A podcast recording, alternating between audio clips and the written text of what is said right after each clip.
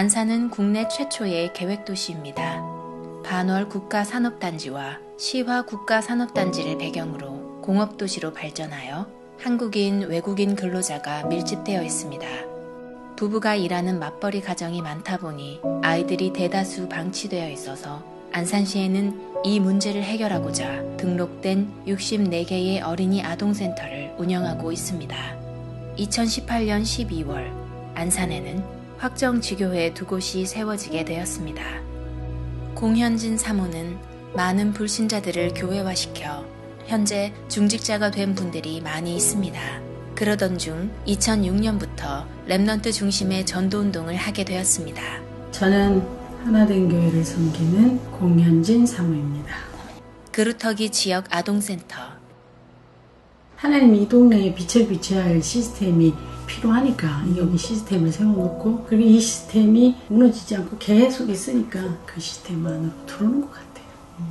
정희정 집사는 이곳에 다닌 딸 때문에 복음을 듣게 되었습니다. 사실은 우리 작은 애가 여기 센터에 가장 먼저 다녔거든요. 초등학교 1학년부터 다니기 시작했는데 그 아이가 지금 벌써 고등학교 1학년이에요. 작은 애를 통해서 제가 여기 센터를 오게 됐고 이제 원장님 통해서 복음을 듣고 구원을 받고 가장 놀라운 건 우리 큰 아이의 변화예요. 굉장히 예민하고 막 그런 아이인데 그런 아이가 점점 이렇게 변화되면서 치유받아 가더라고요. 고등학교 졸업하고 그 수능 본 그 해에 봉사하러 왔다가 복음을 듣고 영접을 했거든요. 그러면서 양육받기 시작해갖고는 나중에는 목사님한테까지도 이렇게 개인 양육을 받아가면서 하더니 그 말씀 붙잡고 사모늘을 지속을 하고 있거든요. 그래서 말씀 따라가면서 자기의 인생 정리도 해가면서 전도도 정리해가면서 하루를 이렇게 돌아보는 삶을 살면서 하나님이 자기를 이미 서비스로 부르셨고 하나님이 약속하셨으니까 언약이니까 분명히 자기를 통해 세계복음을 하실 거라고 그 언약 붙잡고 얘가 가고 있거든요. 아이들을 통해서 많은 그런 거를 받는 것 같아요. 아 정말 하나님이 살아계셔서 지금 역사하고 계시는구나. 오히려 내가 이제 아이를 따라가야 될 판이 되는 내가 할 수 있는 게 많지는 않지만 세계복음화는 랩런트를 키우면 나의 삶도 거기에 쓰임받지 않는 것인가 그것에 되게 감사해요. 입소 상담하면 무조건 이제 구원 상담하고 제가 어렸을 때부터 랩렌트로 이렇게 키운 친구가 수요일날 와서 다락방을 해주고 전체 예배는 금요일날 하고 교회 아이들 하고 또 주변에 자폐 아이들하고 놀이터에서 놀고 있는 아이들 이렇게 시작을 했는데 걔들이 다 이제 성인 되고 대학생 되고 29인 시설이었으니까 많죠. 위로하고 감독들이 헤아릴 수가 없죠. 박석준 랩넌트는 초등학교 때 이곳에 왔습니다. 다섯 살 때 유치원에서 이제 복음 하러 오셨다고 하셔가지고 배웠었던 게 기억이 나겠는데 초등학교 때 하나den교회 다니시는 이제 집사님 분이 제 동생이랑 이제 놀이터에서 놀고 있었는데 그렇게 이제 전도가 돼서 하나den교회에 오게 되니까 성우님이 그 계신 거예요. 그래서 아 정말 이런 게 인연이구나라는 게 느껴져서 그때부터 정식적으로 이제 교회를 다니게 됐어요. 집안에 좀 어려운 일들이 많았어요. 고등학생 때 이제 방황을 좀 많이 했었어요. 아 정말 이렇게 살면 안 되겠구나. 내가 뭔가 변화를 줘야 되겠구나. 이제 어느덧 이제 나이도 들고 해서 사회복무원으로 이제 발탁이 돼서 공무하는 것을 정하는데 구루터기 지원 왔을 때가 있더라고요. 아 지금이다. 하나님이 나한테 계획을 주시는구나. 이쪽으로 이제 복무를 맡아서 다시 이쪽으로 되는데 하나님께서 이제 예배를 다시 드리게 되었어요. 그 주일날 예배 드리는데 그 시간이 이제 너무 감사한 거예요. 저는 하나님의 복음이 제 마음속에 와 있는지 하나님의 자녀라는 거를 깊게 와닿는 시간이 전 지금이라 생각해요. 저는 여기 있을 수 있는 시간이 너무 감사해요. 하나님을 만났다는 거. 하나님의 자녀를 함께 해주셨다는 거. 이게 너무 감사드려요. 세상 보는 시선도 바뀌고 나쁜 일이나 아니면 좋은 일이 생기면 아 이건 하나님의 계획이야. 이건 하나님이 어떤 이렇게 나를 쓰심으로써 나를 바꾸게 하시려는 변화의 시작이야. 이렇게 생각을 하게 돼요. 가치관이 바뀌고 정말 성격이 바뀐 것 같아요. 한국장학재단하고 연계돼 있어서 숙명여자 대학생들도 봉사를 오고 한양대 학생들이 봉사를 와요. 그렇게 오는 학생들한테도 복음을 많이 제시하고 영접한 친구도 있고 작년 여름방학에 그루터기 지역 아동센터로 미술로 사회봉사하게 되어서 여기 오게 되었어요. 저는 사모님께서 사회봉사가 끝나고 나서도 다락방으로 수요일마다 저희 학교에 찾아와서 말씀을 전해주셨거든요. 제가 디자인하고 있어가지고 아이디어가 떠오르지 않을 때면 항상 사모님께서 답을 주셨어요. 말씀으로 그리스도 안에는 모든 부하와 가치 가 가득하다는 그런 말씀이 있거든요. 근데 그 말씀을 붙잡을 때면 아이디어도 떠올랐고 요즘에 방송팀에서 녹취록으로 하고 있거든요. 놓쳤던 말씀을 붙잡게 되고 또 그 안에서 이제 답을 찾게 되고 그러니까 그 말씀 성취와 입만으로 축복을 누리는 게 참 감사했거든요. 엄마 아빠가 모두 일하게 돼서 오게 되었어요. 예수님 만날 수 있어서 좋아요. 제 마음속에. 예수님 만나고 뭐가 제일 좋아졌어요? 어, 친구랑 별로 싸우지도 않아졌어요. 예수님이 도와주셨어요. 좋아요. 이 사람이 구원받았더니 가정의 자녀들 속에 조금씩 쌍대 나가는 게 하나님의 역사 같아요. 여기서 13년째 이렇게 붙박이처럼 앉아 있는데 한 거 아무것도 없어요.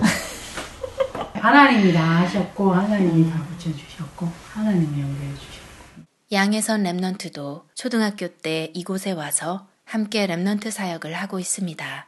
제가 처음으로 다락방 이 복음 편지를 어, 전해야겠다라고 생각을 해서 주일학교 교사가 되었는데 어, 그때 만났던 수진이라는 친구가 계속적으로 복음이 들어가면서 변화가 되는 것을 보면서 교회화도 되고 개인화도 되고 그랬었는데 세월호 사건이 일어나면서부터 그 친구가 안타깝게도 먼저 천국에 가게 되었어요.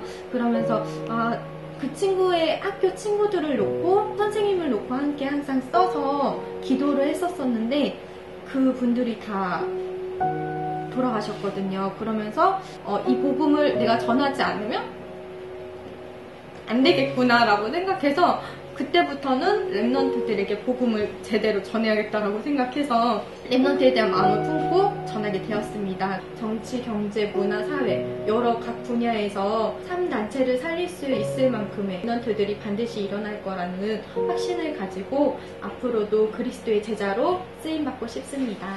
참 영적 문제도 많고 상처도 많은 나를 이 시스템이라는 그 안에 그냥 센터장이라는 장 줘가지고 하나님이 너무나 좋은 분들을 많이 연결시켜 준 것 같아 내가 영안이 어두워서 그냥 놓치고 보낸 것도 너무 많고. 그래서 지금 생각하면 그렇게 부끄럽고. 죄송하고. 늘 말씀 주시고 메시지 주시고. 그 말씀 붙잡고 예배가 너무 감사해요 그걸 가지고 이제 또 홀로 예배 드시는 거예요. 하나님이 원래 형상을 하나님과 함께하는 그 은혜를 줬잖아요. 네가 최고로 하나님 누리고 네가 예배 성공하고 말씀 받으면은 그 말씀이 고 하나님이다. 그거를 회복하면 다른 거는 이거 열심히 해라 더 잘해라 그러지 않고 더 행복해라. 나와 예배 드리면서 행복해라. 기도하면서 행복해라. 랩렌트들이 그렇게만 살면 되거든.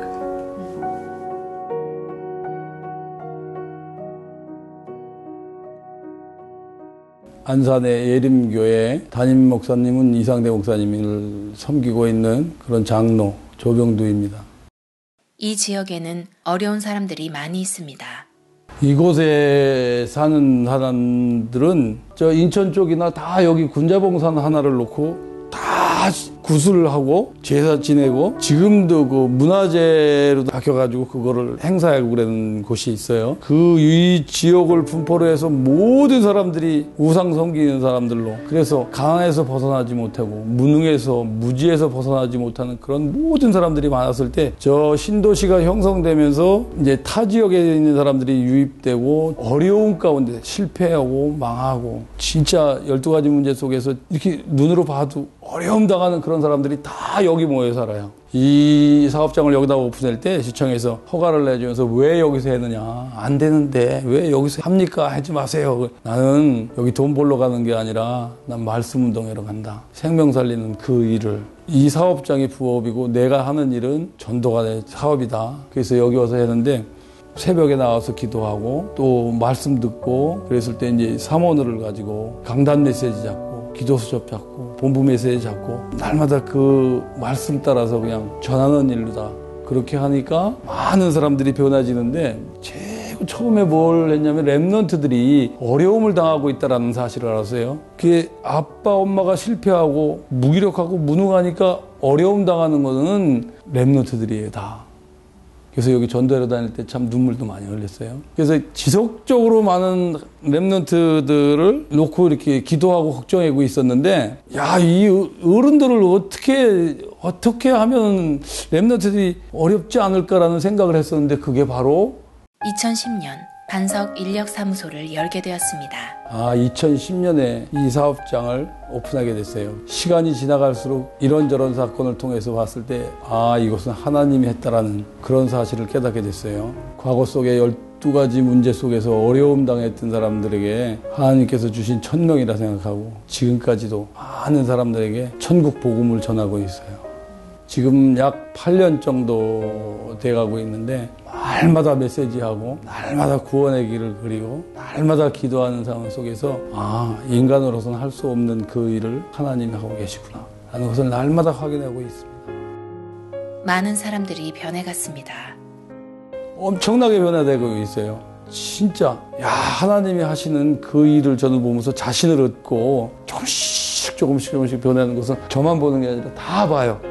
변하는 것을 다 봐요. 진짜 심각한 사람들 많아요. 그래서 저기 제가 저기다가 무능과 과거에서 벗어나자. 저것을 이렇게 써놓고 날마다 삶에 치유받고 생활 치유받아서 이 생활을 살아가자. 그래서 저는 이, 이 사람들을 하루하루 먹여 살리는 게 아니라 이제 그 무기력 속에서 무능에서 벗어나서 이제 자력으로 살아갈 수 있도록 그래서 나와 같이 하나님 만나서 전하고 또 이런 사업장을 자기들도 이렇게 열어가면서 또 전할 수 있는 그런 사람들로 키워가고 있어요. 우리 이게 일, 인력에만 나와서 일할 게 아니라 이제 데리고 가는 사람으로 내려가야 지 데리고 가는 사람으로 원으로다가 이게 바뀌어야지 바뀌어. 이제 교회에 오는 것을 그렇게 뭐 막 데리고 가는 것이 아니라 여기서 날마다 말씀 들어가면서 변화되고 왜 그리스도가 필요한지 왜 말, 복음이 필요한지를 완전히 깨닫고 난 뒤에 진짜 내가 하나님 앞에 예배 드리고 찬양하고 싶으면 그때 와라. 그래서 지금 변하는 것을 보면 날마다 감사해죠. 그래서 그렇게 변화가는 사람들이 굉장히 많아요. 항상 똑같이 일괄적으로 모든 분들한테 많은 복음을 하고 계시고 일단은 마음이 편하고요. 또 현실적으로 많이 대화를 하면서 잘못된 점, 그다음에 어떻게 살아야 될지 그런 점들 많이 이제 듣고 더 뉘우치게 된 거죠. 옛날에는 뭐 잘됐든 못됐든 내 주관대로 했는데 지금은 좀 느끼는 게 어 이게 좀 아니다 하는 이런 감이 좀 느껴요. 일단 마음 편안했죠. 마음 편안하고요. 하나님이 얘기를 하는 게, 어, 이게 편안한 갈 길이구나. 지금 생각, 그런 생각을 하고 있어요, 지금. 하여튼, 사장님 만나서 지금 현재, 와, 현재까지 와서 변화가 조금 있는 것 같아요. 항상 저는 사장님인데 감사하다 그래요, 지금. 지금 여기 오는 사람들이 한 70명 정도 돼요. 매일 거의 나오는 사람들이 이제 막 복잡한 시간 딱 지나고 나면 그때부터 이제 대화하면서 이제 그 대화가 이제 자연스럽게 메시지로 갑니다. 이 사람들에게 맞는 메시지를 주세요. 그럼 저도 깜짝깜짝 놀랄 때가 있어요. 이 사람에게 나가는 메시지, 저 사람에게 나가는 메시지가 다 달라요. 그 사람들이 하나님이 양육하는 그런 어린 양 같이 그렇게 변해질 때 저는 날마다 이 세상 끝날까지 진짜 할 것이다라는 그런 사명을 가지고 이것이 천직이다라고 나는 믿고 계속 할 거다라고 언약 잡고 기도하고 있습니다.